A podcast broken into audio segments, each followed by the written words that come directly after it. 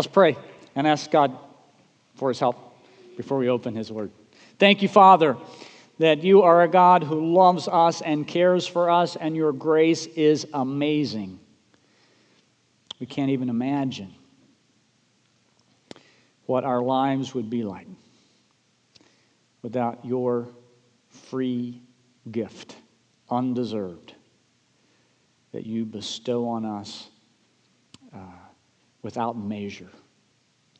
And so, Father, we just pause just to take a moment for each of us to thank you for your amazing grace.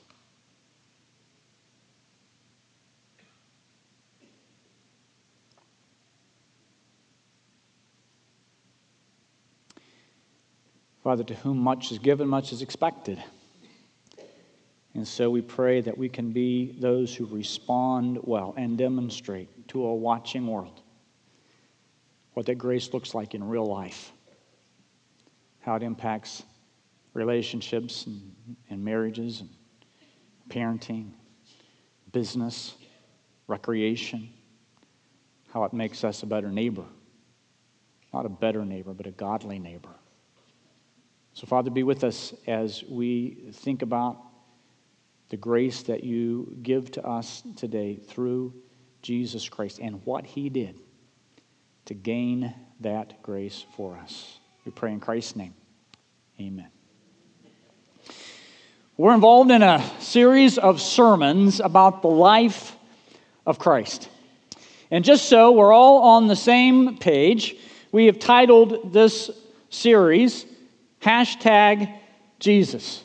And the hashtag is a, a pound sign uh, or a number sign.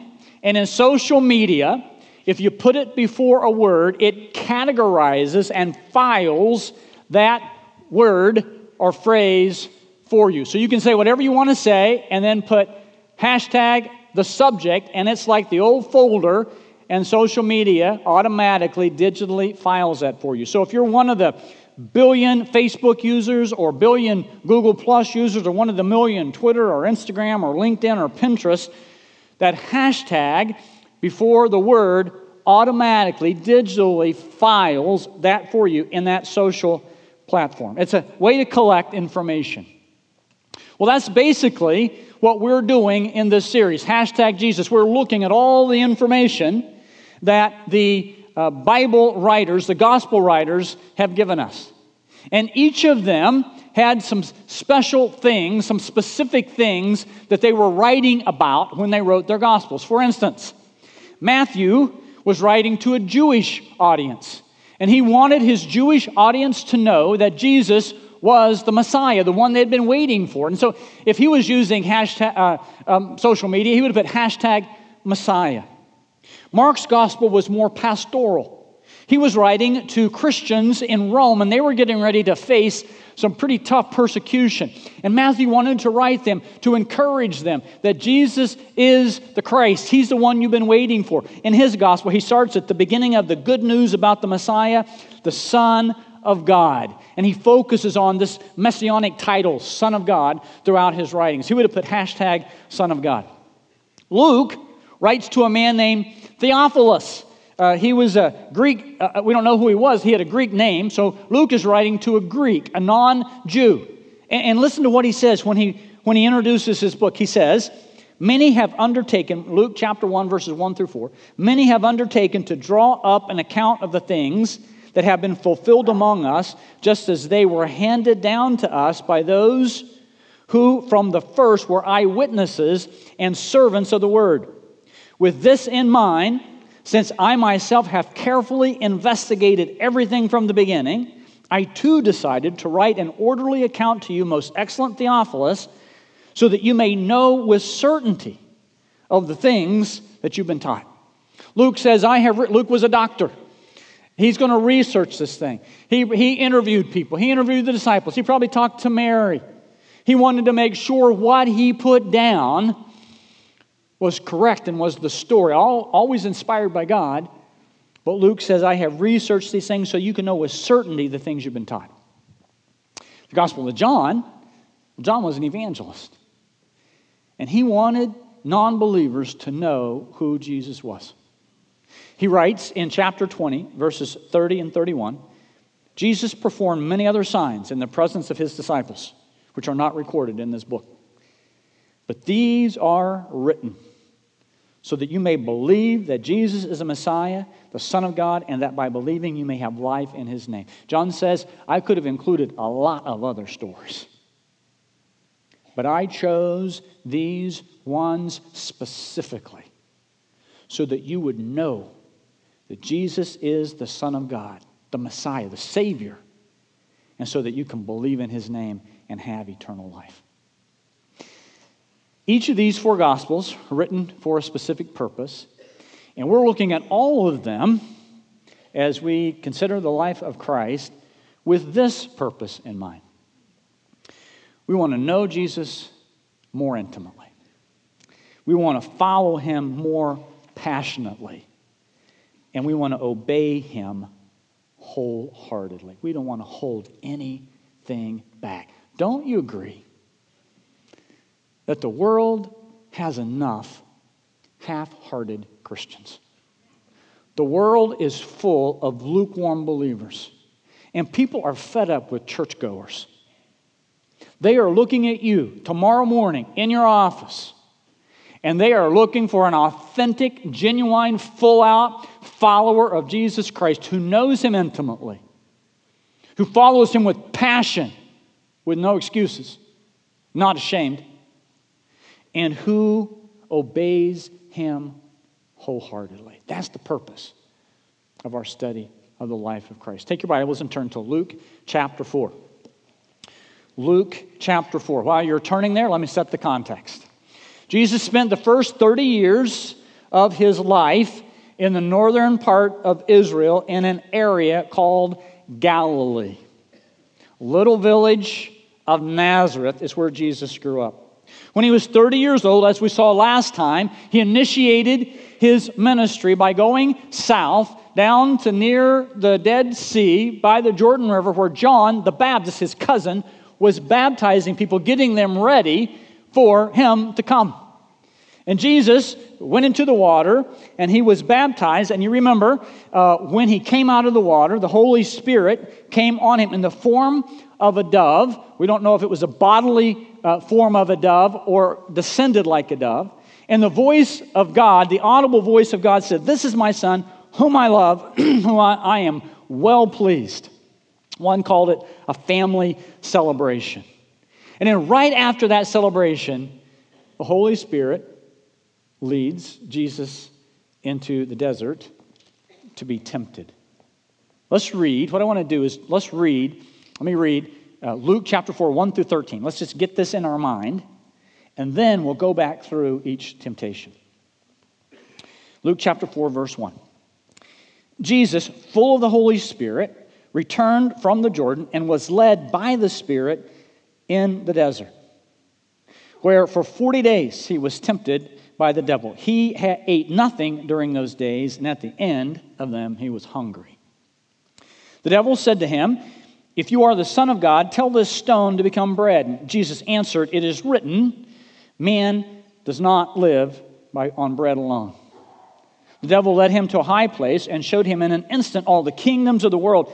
And he said to him, I will give you all their authority and splendor, for it has been given to me, and I can give it to anyone I want to. And so if you worship me, it'll be yours. And Jesus answered, It is written, Worship the Lord your God and serve him only. The devil led him to Jerusalem and had him stand on the highest point of the temple. If you are the Son of God, he said, throw yourself down, for it is written, and Satan quotes from Psalm 91, 11 and 12, he will command his angels concerning you to guard you carefully so that uh, they will lift you up in their hands so that you will not strike your foot against a stone. And Jesus answered, It says, Do not put the Lord your God to the test. When the devil had finished all this tempting, he left him until an opportune time. Right after the baptism, the Holy Spirit led Jesus to be tempted. It's important to note that Satan did not lure Jesus into the desert, but the Holy Spirit led him there. This confrontation seems to have taken place over 40 days. The only way Luke would have known about this account, or the other gospel writers would have known what happened in the desert, would have been for Jesus to tell them. And so, as Jesus relays the story, he chooses three examples, three real life examples that really happened of his time in the desert. But it wasn't as if Satan only came to him three times. For 40 days, he was tempted. When you fast, you can eat some things and drink some things, but Luke wants us to know that Jesus ate nothing during that time. So he was famished. God led his son into the desert, escorted him into the battle at his weakest moment. God always took advantages away from Jesus, from, the, from his birth on. There are three recorded temptations here, but there's one more inherent in the story. And that one is this Jesus had to restrain himself the entire time, in fact, all of his life, to keep from wiping Satan off the face of the earth. And he could have done it. But he knew that something had to take place in his life. You remember in Matthew when Jesus was in the Garden of Gethsemane and the mob came out to take him to the cross. And Peter pulled out uh, his dagger. Peter was a zealot, he carried a dagger with him. And they think that Peter was left handed because he pulled out the, the dagger with his left hand and sliced off the left ear, or the right ear rather, of the servant of a high priest. Remember that story? Jesus healed the man's ear, but here's what Jesus said Put your sword back in its place. Do you think I cannot call on my Father, and he will at once put at my disposal more than 12 legions of angels? But how then would the scriptures be fulfilled that it must happen this way? So Jesus had at his disposal from the very beginning the power to wipe Satan off the face of the earth. But he resisted because he knew that the cross had to come in order for him to be the Savior of the world. Jesus then is in this weakened state, and he enters into what one commentator calls the showdown in the desert.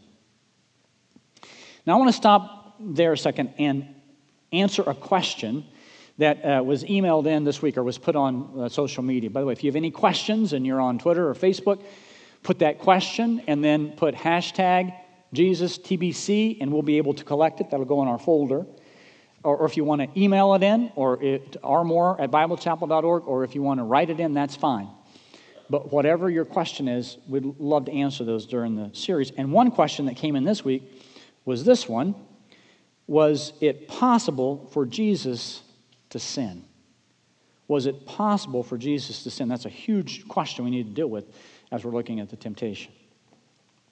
Let's think about that. Jesus was fully God and fully man, right? No one has ever been like him, no one will ever be like him.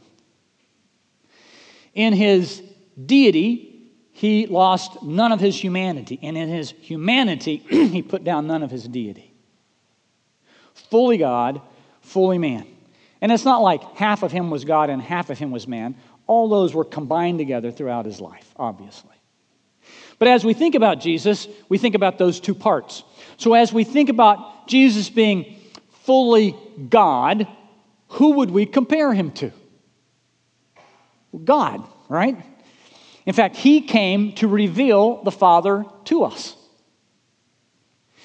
If we think about his humanity, is there anyone we could compare him to? Someone who did not have original sin someone who had perfect, uh, open access to God, who might that be? Adam and Eve before the fall, right? So, Adam, before the fall, Adam was not created with a, with a sinful nature. Adam is often called, or Jesus is called in 1 Corinthians 14 45, the second Adam or the last Adam. So Paul compares him to Adam. Now, was Adam, without a sinful nature, capable of sinning?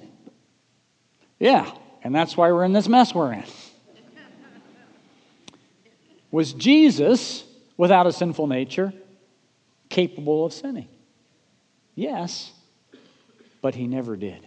Adam in the garden, with everything around him, capable of sinning and did. Jesus in the desert and throughout his life, capable of sinning and he didn't. Now, there's some debate there. So, anytime there's debate, you need to go to a source, right? R.C. Sproul is always the source. So, here's what R.C. Sproul says. But then you have to push it one step further. Could Jesus have wanted to sin? Theologians are divided on this point. Sproul says, I would say yes. I think he could have. I think that's part of being made like after the likeness of Adam. When we're in heaven and totally glorified, then we will no longer have the power to sin. That's what we look forward to. That's what Jesus earned for himself and for us through his perfect obedience. Christ's perfect obedience was not a charade. He actually was victorious over every conceivable temptation that was thrown his way. Man, and that's what makes this temptation story so important and so powerful. This was not a dog and pony show.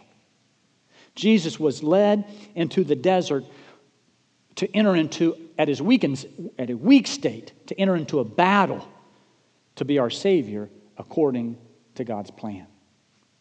Look at chapter 4, verse 3. Here's the first temptation. The devil said to him, If you're the Son of God, tell this stone to become bread. The devil says, You are hungry, you are famished, and you have the power to turn that stone into a loaf of bread. That's what you need, and that's what you want. All you got to say is a word, do it. If you are the Son of God, and if you have that power, then prove it to me. Tell the stone to become bread. And Jesus answered, It is written, it has been said, it is set it is secure. These are the established words of God that will never change, that are settled forever in heaven. It is written man does not live by bread alone. In the New Testament, when you see the Old Testament quoted, the writers will often put a verse or a couple verses and they know that their readers who are Jewish knew the Old Testament well. And so as soon as they put that verse, their readers will know the whole story of what happened. And so when Jesus says, man does not live by bread alone, he is quoting from the Old Testament, Deuteronomy chapter 8. This specifically is verse 3, but it carries the entire context of the story in chapter 8. And that's the story of God providing manna for the people as they traversed through the wilderness. God gave them manna not for a month at a time or a week at a time, but what? A day at a time. And they went and they gathered the manna just for that day, and then they went and ate it, having nothing for the next day, but they went back in uh, out uh, by the camp and they got the manna and they did the same thing for the next day day after day after day. And after a while, they realized it's not the bread that's keeping us alive, it's the giver of the bread. It's God Himself who is keeping us alive. And that's why Jesus says, Man doesn't live by bread alone. I'm not going to turn that loaf, that rock into bread. That's not what sustains me. Even in my weakened state, that doesn't sustain me. Jesus is saying, I am depending on the Father not to let me die in the desert because He has greater plans for me. He desperately wanted food. Wouldn't you after 40 days? In a weakened state? But he is not willing to give in.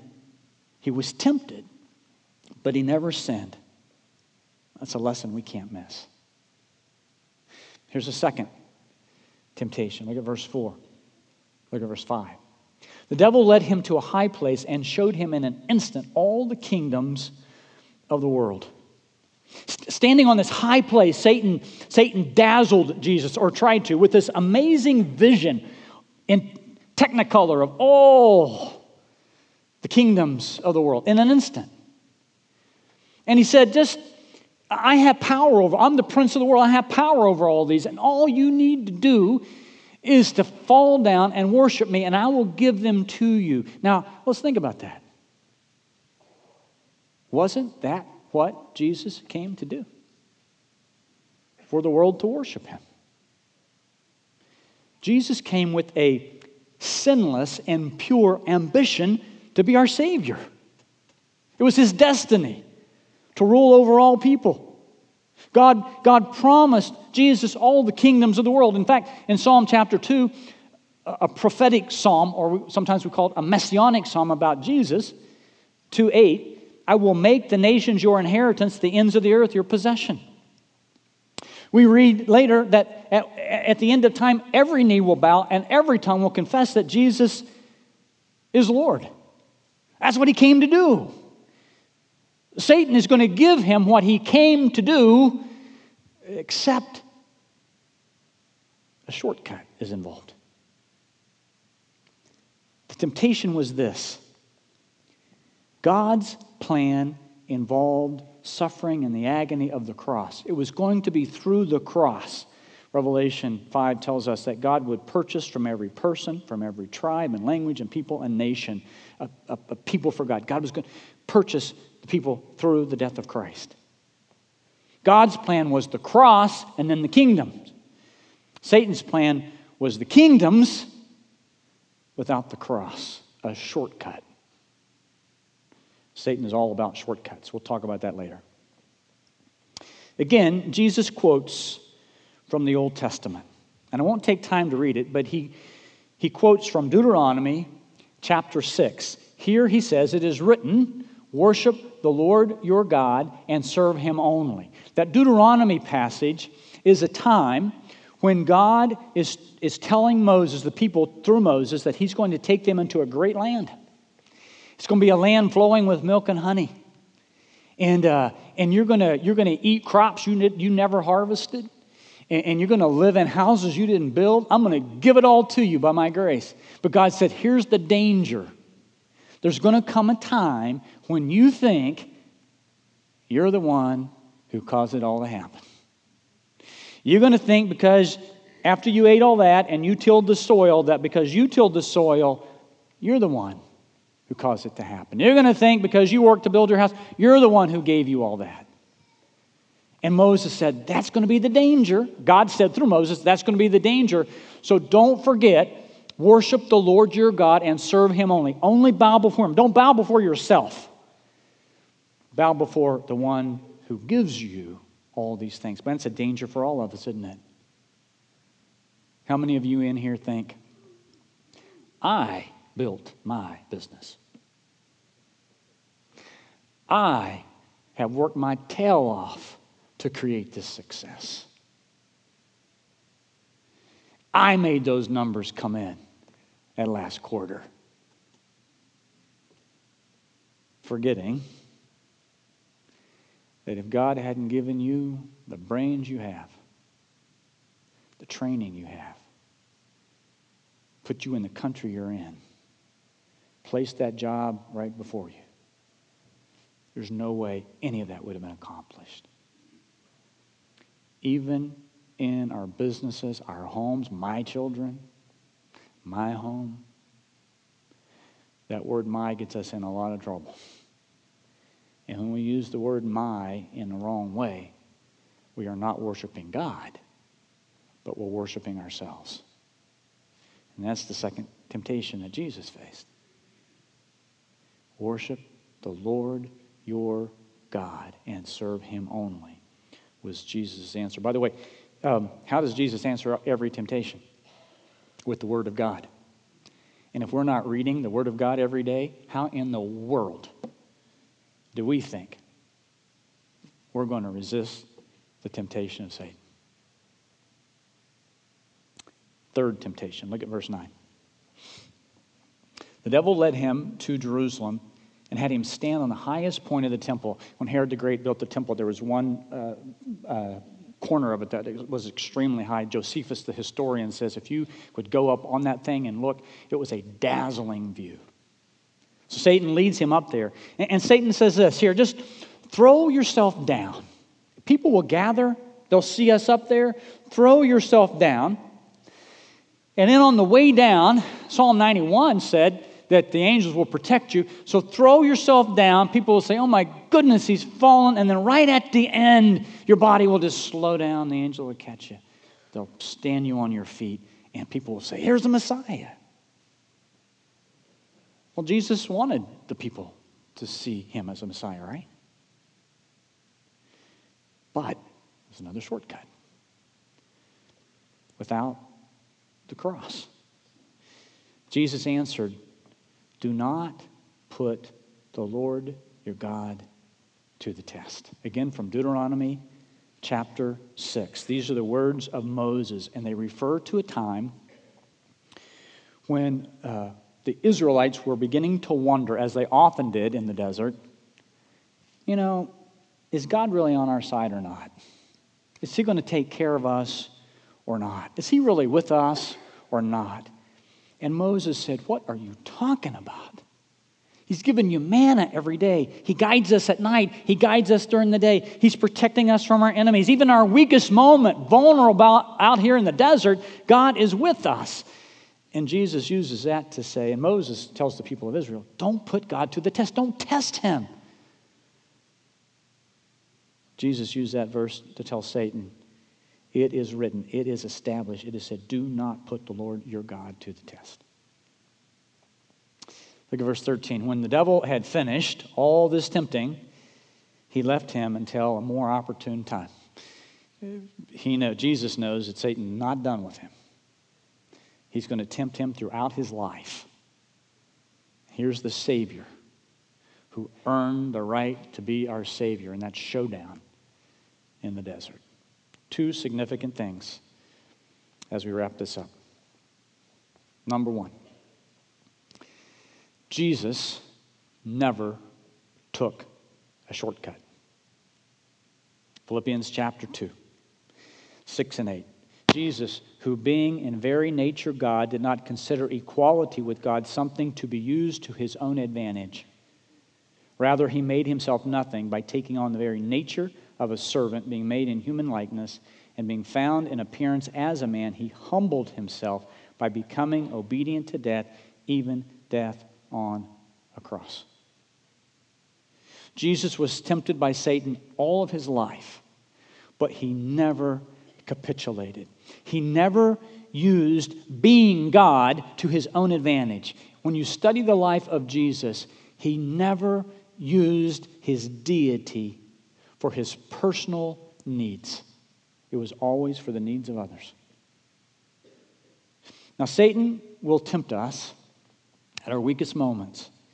And every one of us has some area of our life that is that, that, that, that's weak. There's a propensity to sin. For you, it's something. For me, it's some, maybe something different. But there's a weak area in our life. And Satan knows that. He is not omniscient, but he is a student of human nature, and he's a student of you and me. And he knows how to trip us up. And often he won't lead us right into the depths of the consequences of sin, but he will tempt us with things that are good, but out of bounds. One writer says this temptation is the enticement of a God given desire beyond God given bounds. Every temptation of Jesus was like that. There's nothing wrong with eating bread. Nothing wrong with people bowing down before him. That's why he came. Nothing, down with, nothing wrong with people worshiping him. That's why he came, except there was a shortcut involved. A God given desire beyond God given bounds. So I'm going to put this with you guys. Be honest between you and God right now. Are you taking any shortcuts? Are you giving in to any enticement of a God given desire beyond God given bounds? Some of you uh, are here and you're single and you desperately want a spouse. Maybe you're single again. And you know what Scripture says you don't marry someone who's not a believer. But he's a nice guy. She's a great girl. Beautiful. She's nicer than most Christian girls I know. So on this one, I'm willing to take a shortcut. And those of you who have been through divorce and you're single again and you want to be married, man, I see this. This is such a dangerous area. Living together, shortcuts. Some of you going through a tough time in your marriage. You want to get out. Did you think this was going to be a piece of cake? It's not. You got to work at it. You got to stick with it. It's called commitment. It's that thing you did, for better words, rich or poor, sickness and health. Don't take a shortcut. An affair is a shortcut. It's God given desire, right? God invented sex out of God given bounds of marriage. In your business, any shortcuts? Yeah, I know, I know, no. All the CEOs do that. That's how they do all their reporting. But see, you're not all the CEOs. You are a follower of Jesus Christ, and He has placed you as a CEO. You don't do business the way other CEOs do it. You have one to follow. I know a lot of you guys are extremely successful salesmen and women and you got that quarterly reports and quotas and all that, man, it's tempting, isn't it? To play with those numbers. Everybody else does it. But you're not everybody else. You're a follower of Jesus Christ. He's the one who puts you in that.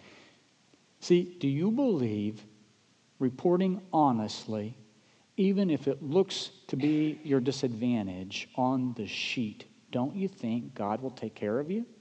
Remember, don't put the Lord your God to the test.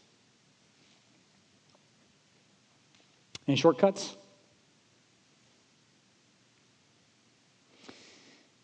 Number two, Jesus experienced every temptation without sinning.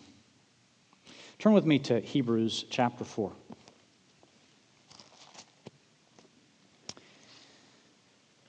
The writer of the Hebrews says this as he compares Jesus to the Old Testament high priest. He says, We don't have a high priest who is unable to sympathize with our weaknesses, but we have one who has been tempted in every way just as we are, yet without sin. Jesus can look every one of us in the eye. I don't care what your temptation is, I don't care how strong it is, I don't care how enticing it is. Jesus can look you right in the eye and say, I know what that temptation is like. And he can say, I never sinned. I didn't give in. And I can help you not give in to. He sympathizes with our weaknesses. He knows exactly. He won that right in the desert. And he won that right throughout his life. He never gave in.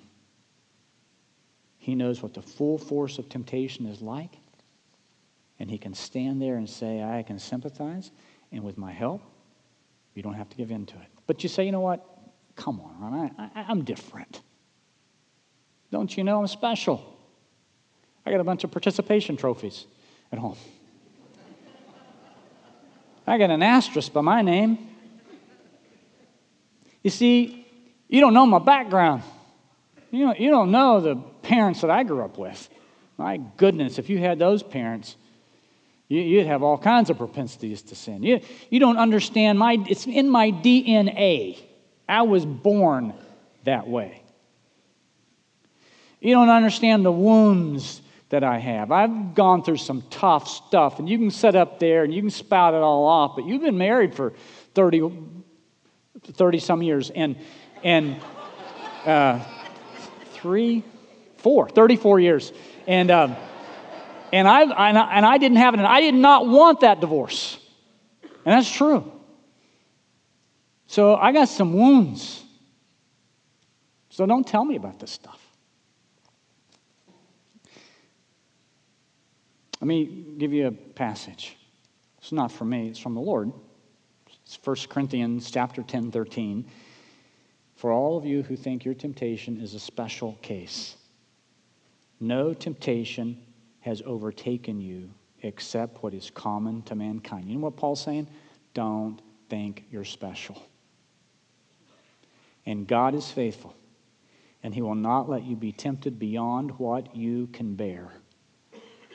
He, you will never face a temptation that just overtakes you like a rogue wave as you're standing out in the ocean. You don't see it coming. You'll never be tempted beyond what you can bear. But when you are tempted, and you will be tempted, temptation is not sin. Giving in to temptation is sin. When you are tempted, He will provide a what? A way out so that you can endure it.